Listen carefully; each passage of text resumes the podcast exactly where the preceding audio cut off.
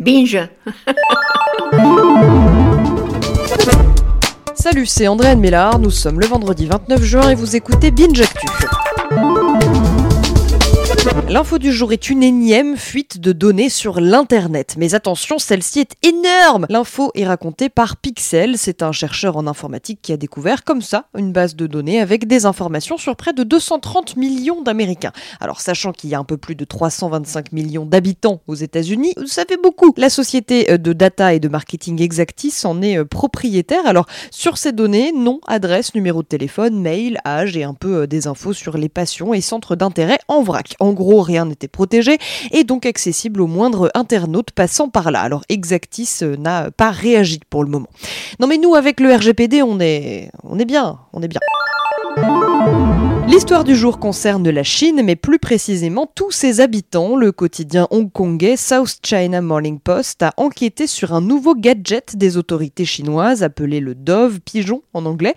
Ce drone, qui ressemble comme deux gouttes d'eau au volatile que l'on connaît trop, est équipé d'une caméra et d'un GPS indétectable, silencieux, véritable miroir de ses congénères volants. Il peut reproduire jusqu'à 90% de leurs mouvements. Apparemment, il sera déployé en premier lieu dans la province du Xinjiang, désolé pour la prononciation, là où les habitants musulmans, les Ouïghours, sont déjà fortement euh, surveillés. Ah oui, parce qu'il est encore en développement, hein, ce pigeon bionique, mais l'idée est là. Et c'est bien ça le problème. La mauvaise nouvelle du jour, c'est que l'Europe est en manque de gaz carbonique. Jusque-là, peu importe, me direz-vous. Eh bien non, car qui dit plus de gaz carbonique dit plus de bière ou de soda. Euh, c'est surtout la Grande-Bretagne qui est touchée, euh, mais euh, nous sommes impactés aussi. Cette pénurie est un mauvais concours de circonstances entre des usines qui ont réalisé leur période d'entretien au moment où il y a eu des baisses de production d'ammoniac, composante du dioxyde de carbone industriel, le tout alors que les températures étaient plus chaudes que d'habitude et que du coup, bah, les gens avaient plus soif. Et euh, qu'il y avait la Coupe du Monde aussi, accessoirement. Le son du jour ressort d'une étude de l'Institut Marquès qui nous apprend ce que les fœtus aiment le plus écouter.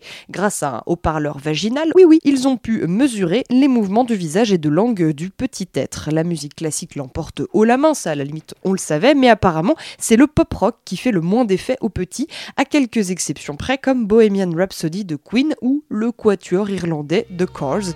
Alors pour ces deux-là, le fœtus a réagi dans 59% des cas.